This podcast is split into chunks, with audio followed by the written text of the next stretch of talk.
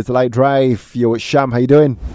Stories that motivate. Lite Drive Inspire Inspiregram. Oh yeah, Malaysian student, one of the best in Arizona State University. Her name is Maryam Balqis Abdul Rashid, and she made Malaysia proud by scoring a CGPA of 4.0 in all semesters in her bachelor's degree program at the School of Sustainability there.